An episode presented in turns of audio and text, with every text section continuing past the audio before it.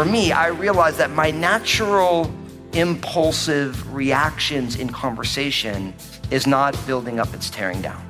Now, I was raised to not think that that was a problem, but because of my faith in Jesus and life in his kingdom, I'm like, oh, this is a problem. So then you start this process of, Lord, I want to unlearn this way of talking so that I can let my words, as the Bible say, be full of grace, seasoned with salt. We've all grown up the way we've grown up, right? The way we talk, the words we use, our view of the world, and how we look at things like work or school. Much of that is learned from our upbringing. We think it's all okay, or maybe most of it. But as Pastor Daniel is going to be teaching today, sometimes the way we do things bumps up against God's teachings in the Bible. It's at that moment that you have to make a choice God's way or your way. Well, let's join Pastor Daniel in Psalms chapter 23 as he begins his message Life in Response. Jesus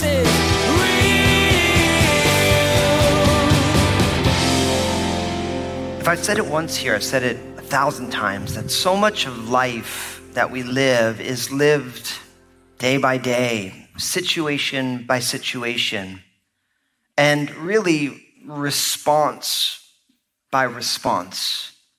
All of our lives contain not only situations that go on, but really our, our reactions to them. And if you think about most of our regrets in life, almost always we regret the way we reacted to something. One of the things that I always like to say, and if you've been around Crossroads at all, you've heard me say it many times, that really what God is interested in in our lives is what the Bible calls discipleship, which is us becoming people who are learning from Jesus. And I like to define discipleship is how God transforms our natural reactions to biblical responses. It's a subtle definition. Our natural reactions, you think about your reactions, they happen almost like an impulse. Something goes on, you react to it. But there's a difference between a reaction, which is impulsive, versus a response, which a response has an intentionality to it or a focus to it. Are saying, I actually want this type of life. And so my reactions, my natural impulses aren't what I want to do. There's something else that I want to do. There's a higher ideal that I'm working towards. I'll share something from my own life, and I always like to remind people that I get the pleasure of being in process in public. And because I'm so exceedingly flawed and Jesus' grace is so exceedingly good, I have lots of material from my own life. So I've said it many times, you know it. Like, I'm a kid from the New York metropolitan area.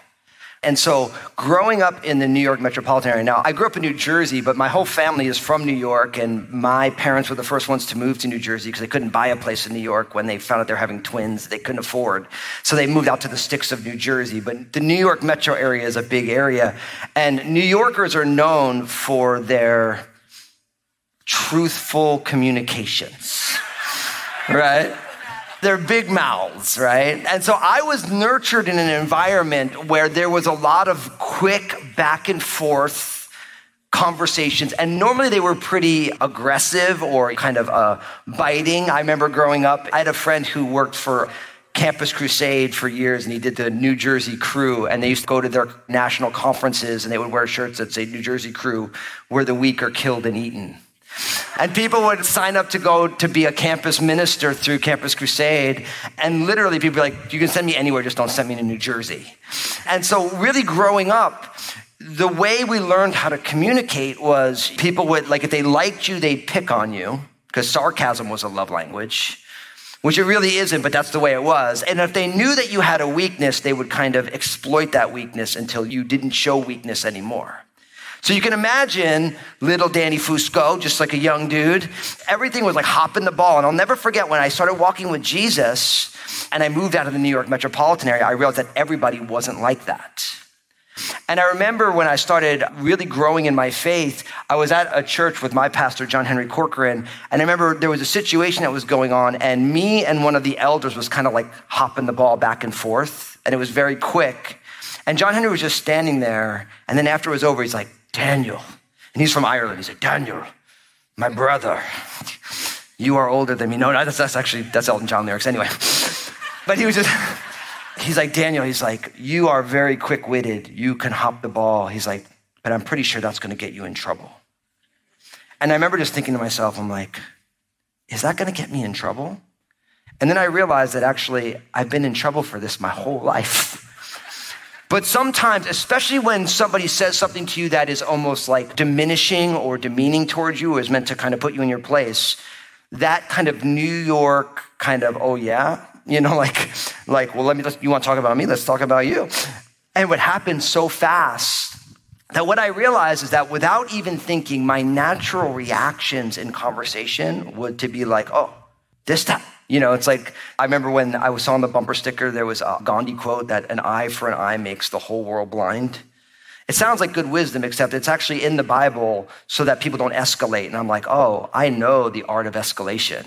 You know, you say something mean to me, I'll talk about your whole family. Like, you know, like, and not that it's right, I was just nurtured that way. And when I really started walking with Jesus and my pastor's kind of challenge, I realized I'm like, oh, wait, what I want to do naturally actually isn't godly, it's not holy, it doesn't honor God or people.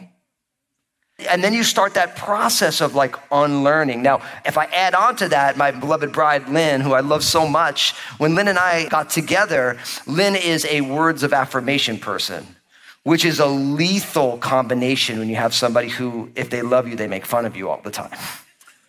And I remember in the beginning of our marriage, I would just say things and I would be making jokes, and her whole countenance would frown. I was like, oh, God, I'm such an idiot. And so it begins this process where you realize, for me, I realize that my natural impulsive reactions in conversation is not building up, it's tearing down. Now, I was raised to not think that that was a problem, but because of my faith in Jesus and life in his kingdom, I'm like, oh, this is a problem. So then you start this process of, Lord, I want to unlearn this way of talking so that I can let my words, as the Bible say, be full of grace, seasoned with salt. That by being the wittiest and the most cutting is actually not an ideal, but actually being the kind of person that when people leave my presence, they feel built up and not torn down. And that is how discipleship works. And for each one of us, we have whatever these things are in our lives where growing in discipleship is saying, Lord, this is what I would do impulsively, naturally. But now that my goal is to glorify you and to be a blessing to people, the way that I would do it naturally isn't the best way. So I want to learn a new way to do things. And God starts to transform, sometimes immediately, miraculously, and other times over the long, hard journey of discipleship. You start to learn how to say, I want this reaction to become a response that glorifies you. So if you ever notice if we're ever standing there in the family room and someone says something that's mean to me, normally I'll just kind of smile and I'll look like this. And I do that so I just don't open my mouth. And like I have to think about it for a second. So if you catch me do it, just pray for me, just you know. But like that's my journey. But all of life is a life in response to how do we respond to our environment? How do we react to our environment? But as we walk as followers of Jesus, this life in response becomes how do I simply respond to Jesus? How do I live in such a way that my life takes on the qualities of what does it mean to be a child of God? And in some ways, our series in Psalm 23 has been all about this. And so many of you have been talking to me, say, Pastor, I love that we're doing Psalm 23. I love that we've taken a slow journey through it to kind of soak in it. And so today is going to be our last message in this wild series in Psalm 23. And I think it's so important for all of us. You know, our Bibles are amazing from Genesis to Revelation. The Word of God is deep. There's so much in it. But there should be areas in the Bible that we really say, these are anchor points for my faith. Like the Sermon on the Mount, it's all an anchor, but like you can't spend all of your time in all of it. Does that make sense? And so for me, I'm always looking for what are the anchor points that when all else fails, if I make sure I remember this, it's going to help me. Things like the Sermon on the Mount, things like the fruit of the Spirit in Galatians chapter 5. There's all these different passages. You think about scriptures like trust in the Lord with all your heart and lean not on your understanding. and all your ways acknowledge him and he will direct your steps. Like these are anchor points. And I really want for us to let Psalm 23 to be an anchor point because it teaches us so much about what life is supposed to be in the kingdom, in Christ, as we're led by the Spirit. So, everyone, open up your Bibles to Psalm 23. I'm actually going to take the whole psalm as one big thing. So, open up your Bible, Psalm 23. I want you to open it. We're going to read it together in a second, but I do want you to keep it open because I'm going to be kind of referencing all these different verses here in Psalm 23. And so, we have been having fun reading it together. The Lord is my shepherd, I shall not want. He makes me to lie down in green pastures. He leads me beside the still waters. He restores my soul. He leads me in the paths of righteousness for his name's sake. Yea, though I walk through the valley of the shadow of death, I will fear no evil, for you are with me. Your rod and your staff, they comfort me. You prepare a table before me in the presence of my enemies. You anoint my head with oil. My cup runs over. Surely goodness and mercy shall follow me all the days of my life, and I will dwell in the house of the Lord forever.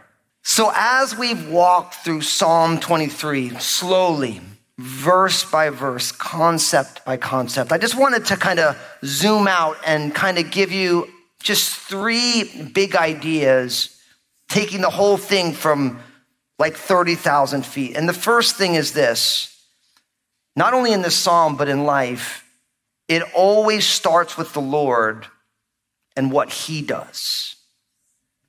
You'll notice that in every stanza of Psalm 23, it starts with, This is who the Lord is, and this is what the Lord is doing. So it begins with the Lord. Things like in verse 1, it says, The Lord is my shepherd. In verse 2, He makes me to lie down. He leads me beside the still waters. Verse three, He restores my soul. He leads me in the path of righteousness for His name's sake. Verse four, for you are with me, your rod and your staff, they're the ones that bring me comfort. Verse five, you prepare a table before me.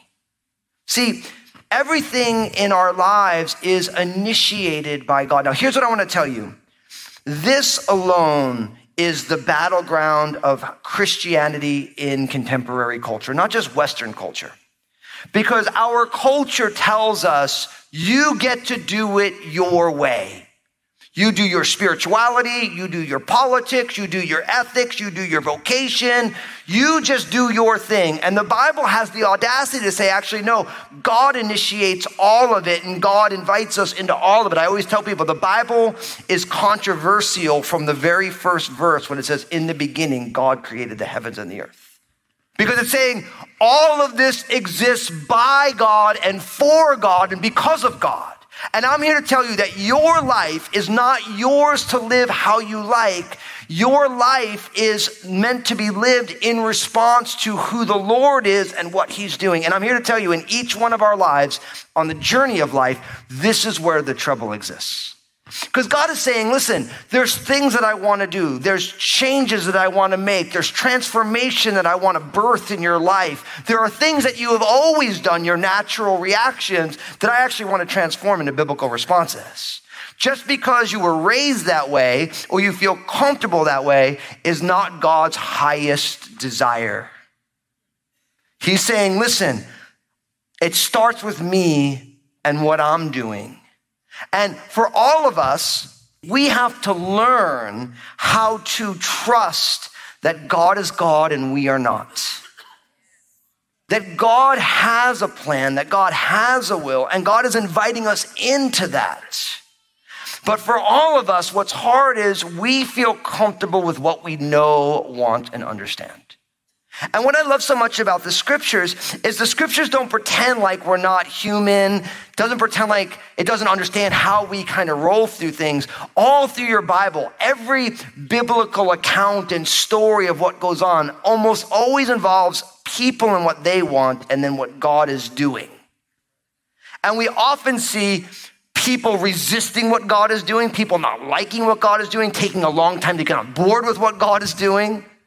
And oftentimes, by the time you get to the end of whatever the story or the account is, you find that at best people realize that God is good and God knows what he's doing.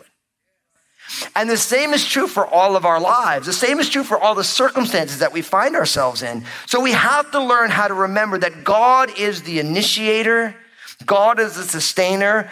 God's purposes and plans are going to come to pass whether we are willing participants or not.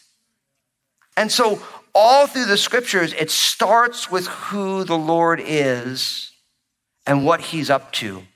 Scholars call this being Christocentric. Look at your neighbor and say, Christocentric. That's a good biblical word. I'll get you a bunch of points on words with friends or Scrabble. The idea is that Jesus gets to be the center. It was the writer and theologian A.W. Tozer. I'm going to paraphrase him. It's not an exact quote, but he said, I'll never forget when I read, he said that in the heart of every believer, there is a cross and a throne. And for most people, they keep Jesus on the cross so they can sit on the throne. But for the truly mature believer, they take the cross so Jesus can have his rightful throne. It's a very powerful concept. It's about who sits as preeminent in your heart and your soul. Now, here's what I want to tell you. You might be like, well, listen, right now, Jesus is on the throne and I am on the cross. But you know, later on today, you get cut off on the highway, you know it's going to switch real quick. Right? And so I don't want to be like totalistic about it. I just realize that in the journey of life, the key is to let Jesus, as King of Kings, take that rightful place on the throne of our hearts. And we are perpetually saying, and that's why Jesus said, if you want to be my disciple, you need to deny yourself and take up your cross when? Daily. We do it one time unto salvation, and then we're constantly denying ourselves and taking up the cross over and over and over again through life unto sanctification, unto maturity and growth in Jesus. I mean, Jesus said this exact same thing in Matthew chapter 22, verses 37 to 40, which we commonly call the greatest commandment. It says, Jesus said to them, You shall love the Lord your God with all your heart, with all your soul, and with all your mind. This is the first and great commandment. And the second is like it you shall love your neighbor as yourself. On these two commandments hang all the law and the prophets. Now, if you've been around crosses for a while, we call this what? Upward, inward, and outward, right? That it always begins with our relationship with God is first. And we love God with all our heart, soul, strength, and mind, according to the Apostle John in 1 John chapter 4, verse 19. We love him. Why? Because he first loved us. God has initiated the relationship and we respond, that life in response, we respond to God's love for us with returning love back to Him. So it begins with God. So it's upward, this relationship with God, and then it's inward and outward because we love our neighbors, which is outward as what? As we love ourselves. Now I know people say, oh no, the Bible doesn't say you should love yourself. I'm like, just take it up with Jesus. It really, Jesus was quoting the book of Leviticus, chapter 19, verse 18. Love your neighbor as yourself as you love yourself. Treat others as you would want to be treated. See, the Bible doesn't teach that we don't love ourselves. The Bible teaches that unless we know the love of God, we will always love ourselves in the wrong ways. Because we will love ourselves primarily, self centeredly. But when you love God, then you see yourself and you love yourself the way God does. And I always like to tell people that God's, the way we love ourselves as believers is through the lens of the cross. Because that's how God loves us, right? For God so loved the world that he gave his only begotten son. So we love ourselves in a cruciform shape. What does the cross teach us about ourselves? That we are flawed, that we are broken, that we are rebellious and sinful, and we're also deeply valuable to God, and God desires to redeem us. As some scholars say, we are more treacherous and broken than we would ever admit, and we're also more loved than we can ever hope for. The cross teaches us that. But it all begins with who the Lord is and what he's doing. And in each one of our lives, at street level where you live, whether it's in your family, or whether it's on your job, whether it's in your school, whether it's in your neighborhood, whether it's in the circumstances that you find yourself in online or in real life, God is working and He's always inviting. And for each one of us, the key is will I simply respond to Jesus or will I just react as I would naturally to the situations and be like, I wish I didn't do that stuff? I was just talking to someone about this, so excited. And this was a, a bunch of months back, not someone here, so I'm not betraying anyone's confidences, but I was talking to someone who, who found themselves in the habit of every day after work having a couple drinks. And they realized they're like, this is not good. It's just like, I'm just like, I'm just, I can't wait for this. And they were talking about how they would come home and it was like the thing that got them excited to go home was to drink and how they had to kind of learn some new ways to embrace being home. And, and, and it's such a simple thing because even if you look at all like the, the science of how habits are formed, it's the same thing where it's like you have this cue and then you have this response to this cue. So like, so like, let me give you an example. So like cue, somebody says something that seems to be a little bit biting to me and my response is, I'll make it worse. I'll say something bad about you. And then before you know it, the thing's, that was mine. In the same way, so it's like you come home and all you do is like, man, all I, I just I just need a drink when I get home. No, you don't. You're just used to having one. So instead of having a drink of alcohol, maybe just like, hey man, I really love this, you know, coconut water. Or I really, I really love sparkling water. Or you know what? Actually, when I get home, I eat one piece of delicious chocolate. See, like you can insert anything as the reward for getting through your workday. And so much of what God is doing in all of us is He's saying, listen, I know you could do it this way, but actually there's a more excellent way. There's a better way. There's a way that's less destructive. There's a way that actually embraces more and more of what I'm trying to do in your life. And for all of us, we're being invited into it. So it always begins with who the Lord is and what He's doing. But then from there, what we also learn here in Psalm 23 is it's important that you and I don't forget all of God's benefits. Like God's benefit package is extraordinary. And Psalm 23 gives us a whole list of the benefits that come from walking with the Lord and knowing God. Now, I'm going to say this up front. The ultimate benefit is not the things he does for us, it's his very presence and his character. Okay? So, so God, the personality of God, the godhoodness of God, God's personhood is more than enough like, you will not meet a kinder, more loving, more amazing, more generous, more forgiving person than God. Plain and simple. Jesus is real. As Pastor Daniel led us through more of Psalm 23 today, we found out more of the things that God does as our shepherd. Hopefully, you're understanding more of just how much God wants to be tender toward you when He corrects you, even though it isn't pleasant. We got a better idea today of His presence all of the time, even when times get tough and it feels like God just isn't near at all. He's standing right beside you. Hey, everybody, Pastor Daniel here. I just want to say thank you for tuning in. I'm so stoked you're a listener of Jesus is Real Radio, and I know Jesus has amazing plans for you. I'd love to hear the story of how God's working in your life. Give us a call here at Jesus is Real Radio at 360 256 4655 or email me at real at danielfusco.com.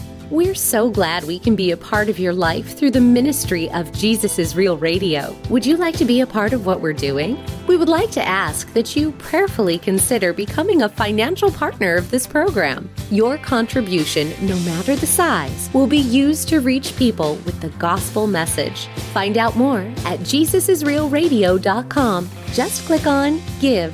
Thank you for partnering with us. Next time on Jesus is Real Radio, Pastor Daniel will be giving a kind of cost benefit analysis between living life on your own terms and living life God's way. As he concludes his teaching, Life in Response, you'll find out more about learning to let God put aside the things in your life that don't please him while at the same time picking up characteristics that more closely resemble Jesus. You've been listening to Jesus is Real Radio with Pastor Daniel Fusco of Crossroads Community Church. Pastor Daniel will continue teaching through his series called Wild. Next time. Until then, may God bless.